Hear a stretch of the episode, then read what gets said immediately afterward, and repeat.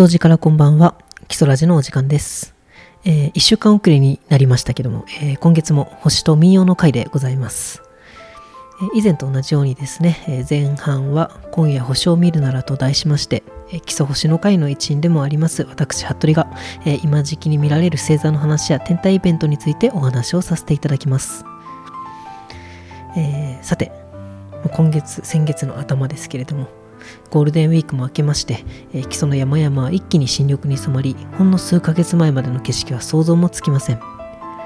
タラの芽の季節はいつの間にか通り過ぎ、コシアブラも過ぎ、あとはわらび取りかなという感じで、そういう山菜取りに励みつつも、もういい加減畑もやっていかなくてはという忙しい気持ちの毎日です。6月には1年で最もお昼の時間の長い夏至を迎えます。今年でいうと6月21日が夏至になるわけです。ところで夏至って他の季節の分け目の日、春分の日ですとか秋分の日、あとは冬至と比べるとなんとなく地味なイメージでないですかね。まず秋分の日とか春分の日っていうのは、休日になりますから、もうこれありがたい限りで、冬至の日っていうとかぼちゃを食べるとかゆず湯に入ったりだとか、なんかそういう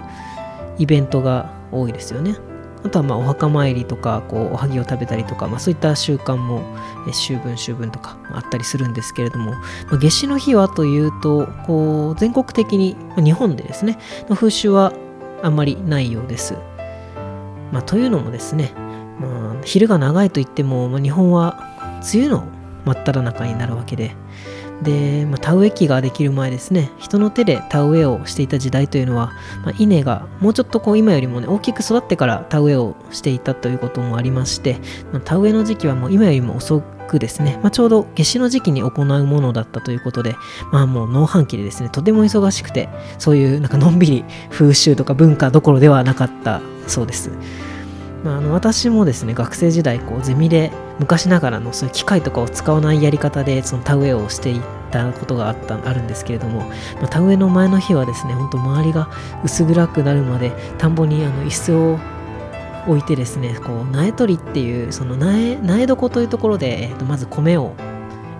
もみ殻をまいて、でその田んぼに埋めるための苗を育てるんですけど、そこに当然外なんでその米以外の雑草、泡や肥料になるんですけどね、そういうのも一緒に出てきてしまうから、そこから米の苗だけを取り出すっていうその苗取りという作業があって、それを夜遅くまで暗くなるまでですね、なってからもですねライトを取らしてやったなみたいなことを思い出したりするわけですけれども、それはさておき、夜空の方もですね、基礎の冬から春にかけての変わりようと比べたら随分ゆっくりですけれども、春の星座というのは西へ傾き、東の空に入れ替わるように夏の星座が昇ってきます。そして天体イベントとしてはですね、今年は6月の中旬から下旬にかけて、明け方の空に全ての惑星が勢ぞろいするという、機会があります。ということで本日はそんな惑星たちにスポットを当ててお話をしていきたいと思います。今月も今夜星を見るならよろしくお願いします。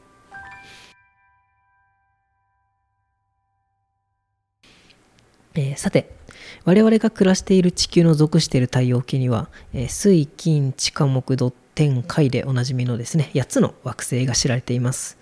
2006年まではですねこの海の後ろに冥王星水金地火木土天海冥といって冥王星という星が惑星の仲間に数えられていたんですけれども、近年のですね観測技術がどんどん進歩していって、その冥王星くらいの星はたくさんあるということになって、その冥王星がそこに惑星に入るぐらいだったらあれもこれも惑星じゃんっていうことになってしまってですね、でそういうこともありまして、冥王星というのは準惑星という、カテゴリーにですね格下げされてしまいました。リズム的にはですねその水金地火木土天海冥っていうのがなんか気持ちがいいのはそれで習ったからなんでしょうかね。今の子供たちとかはどうなのかわからないんですけれども、そういうわけで今地球太陽系の惑星というのは、水星、金星、そして地球、火星、木星、土星、天王星、海王星とこの8つになっておりまして、そして今月ですね、惑星が勢ぞろいするのは日の出前の時間になります。とても朝早くです。日の出前というよりか、基礎時的にはですね、夜明け前といった方がしっくりくるのかもわかんないですね。日の出前と夜明け前ですね、意味的には同じ朝にか来る前のことっていうのを指すんですけど、実は微妙に違いがありまして、日の出というのは太陽の一部が地平線から頭をちょこっとでも出した瞬間のことに対しまして、夜明けというのは白明、つまり朝ですね、空が明るくなり始める瞬間のことを言います。で、朝がやってくると言いますのは、朝太陽が昇ってきて、まず周りがぼんやり明るくなって、それから地平線から太陽が顔を出すというふうに、朝がやってくるわけなんで、この明るくなり始める時が夜明けと言いまして、で、太陽が地平線から顔を出す時が日の出となるわけです。なのでですね、夜明けと日の出とでは、夜明けの方がちょっと早い、これ厳密に言うと約36分早いということになっているそうです。それはさておき、話を戻しましてですね、日が出て空が明るくなってしまうと、当然惑星は太陽の光に消されて見えなくなってしまうので、日の出の前4時半とか、ちょっと5時じゃちょっと明るくなってきてるかなっていうぐらいですけれども、とっても早い時間にはなってしまうんですけれども、夜の間に全ての惑星が地球上にある地平線上に見えるという珍しい機会が、6月中旬から下旬にかけて訪れます。その時はですね、南の空の方に、下限の月をちょっと過ぎたぐらいでしょうかの月がですねありまして、で、そこから東の地平線に向かって土星、海洋星、木星、火星、天王星、金星、水星の順に並んでおります。しかしこの中で肉眼でですね、明るさ的に簡単に見えるっていうのは、水星、金星、火星、木星、土星の5つです。なんですけど、水星はすごい地平線からの高度が低いので、特に、谷に囲まれた基礎ではなかなか見つけるのが難しいかもしれません。そして地球から一番離れた海洋星というのは、星の明るさで言いますと約8等星になりまして、肉眼ではとても見ることができないような明るさになっています。事前に正確な位置を知っていて、そこに望遠鏡を向けてやっと見えるかなというぐらいであります。で、その次に遠い天王星は6等星ぐらいの明るさなんで見えなくはないんですけど、これも正確な位置を知った上で、やっぱり双眼鏡とかを使わなければなかなか見るのは難しいかと思います。そういうわけでですね、実際に実践的に見つけやすいのは、月から始めまして、土星、木星、火星、金星の惑星たちになります。で、これらの惑星ですね、実際に観察してみると、ほぼ一直線上にラインで並んでいることがわかります。これは惑星がですね、太陽の周りをほぼ同じ平面上を公転しておりまして、それをやはり同じ平面にいます私たち地球がそこを見ている、地球から見ているためですね。この地球から見たこの土星、木星、火星、水星、惑星たちが並んでいるラインのことをですね、地球でいうとおへそに赤道というものがございますけれども、これに対して黄色い道と書いて黄道と読みます。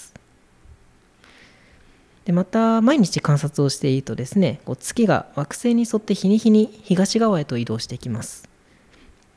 これは月がですね、地球の周りを公転する平面というのも、また惑星が公転している平面とほぼ同じであるということで、月も惑星の近くを通って移動していくように見えるわけです。太陽系の惑星たちはそれぞれが一定の周期で太陽の周りを回る、つまり公転をしているわけですね。で、公転の周期というのは太陽に近いほど短く、地球が約365日とちょっとなのに対し、水星は約88日、そして一番外側を回る海洋星は約165年をかけてやっと太陽の周りを一周します。で、地球をはじめ全ての惑星は基本的には太陽の周りを西から東へ、上から見ると半時計回りといったりするんですけれども、に公転しています。そのため地球から見る惑星も夜空を西から東へ移動しているように見えます。で、これを惑星の巡航と言いますね。で、しかしながら時にですね、惑星が東から西に動き、まるで来た道をちょこっと戻るかのような逆行という現象が周期的に起こります。で、この不思議な動きはですね、天動説を唱える古代の天文学者たちをもう悩みに悩ませ、で、星を使って物事を占う占星術、星占いですねにも影響を与えておりました。こういった学者たちを惑わせるこの星たちはいつしか惑うに星ですね。で、惑星と呼ばれるようになります。英語で惑星を意味するこのプラネットもギリシャ語のプラネデス、これがさまようものとか放浪者という、語源があるそうで、日本語でいう惑星も外国でいうプラネットもやっぱりこう観察者たちを惑わせ、そして星は好き勝手行ったり来たりするということがやっぱり語源になっているということですね。しかし宇宙を動く惑星がですね、実際に逆方向に動くということはなく、逆行というのはあくまで地球から見た見かけ上の動きになります。地球の外側を回る火星、木星、土星、天王星、海王星、これらの惑星を外惑星というわけですけれども、これは外惑星よりも地球の方が公転周期が短いことが要因となります。軌道の上でですね、地球は外惑星よりも早く移動するわけです。つまり1日にあたりに進む太陽を中心とした時の角度が地球の方が大きいといったら分かりやすいでしょうか。で、逆行が起こるというのは、地球が外惑星を追い越そうとするその時、例えば電車に乗っている時にですね、自分の乗っている電車が他の列車を追い越す時に、まるでそんなことはないのに、その追い越す列車が後ろに下がっていっているように見えたりしませんか。それと同じようなことが太陽系の大きなスケールの中で起きているわけです。で、逆に内惑星、水星と金星ですねの場合は、地球よりも内惑星の方が公転周期が短いということで、逆の理屈で同じように逆行が起こります。そして初めにですね、惑星は水金地火木土天海で並んでいるというお話をしましたけども、似たような感じの並びでですね、日月火水木金土なんていうのはもっと皆さんにとって身近な並びだと思います。この曜日ですね、ウィークで曜日というのは、もちろん、惑星とそれに加えて太陽月が元になっているわけですけれども、なんでこの7つなのかとか、なんでこういう順番なのかとか思ったりしたことはないでしょうか。これもですね、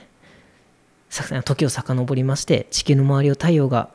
その他星々が回っていると考えられていた、天動説の時代に遡るわけです。太陽も惑星も地球の周りを回っていると考えられていた当時はですね、今のように高性能な望遠鏡なんてものもなく、肉眼で見ることのできる水星、金星、火星、木星、土星に、月と太陽を加えた、7つの天体が曜日の元になりました。まだその時には天王星とか海王星は発見されていないわけですね。で、その時ですね、それらの星たちは地球から遠い順に土星、木星、火星、太陽、金星、水星、月の順番で、並んでいるとされておりまして、で、ここからちょっとややこしいんですけど、こいつらの星がですね、遠い方から1時間ずつ時間を支配していると考えられていました。で、ますますここからややこしいんですけど、例えば1日目0時から1時は土星、1時から2時は木星、2時から3時は火星、3時から4時は太陽みたいな風にですね、その1時間ずつ担当の、惑星、天体が変わるわけです。で、こういう風に1、2時間ずつこの惑星を、割り振っていってですね、で、それぞれの日の最初の1時間を担当する星がその曜日の日になるということになっています。これはですね、つまり最初は土星から始まって、1日目0時から1時担当は土星なわけです。で、この調子で、土星、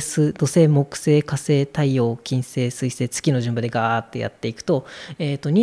日は24時間なので、24番目がですね、24割る7で3余り3ということで、最後の一つは火星になるわけです。なので1日目の23時から24時担当は火星ですね。ってことは2日目の0時から1時担当は太陽なんですね。で、同じことをやっていくと3日目の0時から1時担当は月で、4日目の0時から1時担当は火星でと、3つずつずれていくんですけども、そうやってですね、各日の0時から1時の担当を並べていくと、土日月火水木金という順番が出来上がるわけです。で、そもそも曜日を7つにしようってなったのは、月の満ち欠けっていうのがだいたい28日から30日、平均 29.5 日で、昔はその月がカレンダーの元になっていたもので、このやっぱり満ち欠けがね目に見えるんで、でだいたい 29.5 日が1単位なんですけど、やっぱちょっと長くて使いづらいってことで、なんかちょうどいい区切りがないかなっていうところで、だいたい 4×7 で28、ちょうどいいぐらいかなっていうことで、曜日が7つになっているという、説があります。で現代社会ですとね、日曜日休みで、月曜日が週の始まりでって言って、嫌われ者になりがちな月曜日なんですけれども、もうちょっと古代の観測技術が良かったり、あとはもうちょっと早く地動説に気づいていたりだとかすればですね、今嫌われ者は月曜日ですけれども、またこれは別の曜日になっていたのかもしれません。ということで、本日の今夜星を見るならはここまでです。2回目にして結構夜空の話よりかは曜日の雑学みたいなことが多くなってしまいましたけど、6月は一番昼の時間が長いということで、昼に役に立つちょっと豆知識みたいなことをいろいろ話したということで、またですね、夏の星座は夏の星座でたくさん話すことはありますので、また来月お会いしましょう。それではおやすみなさい。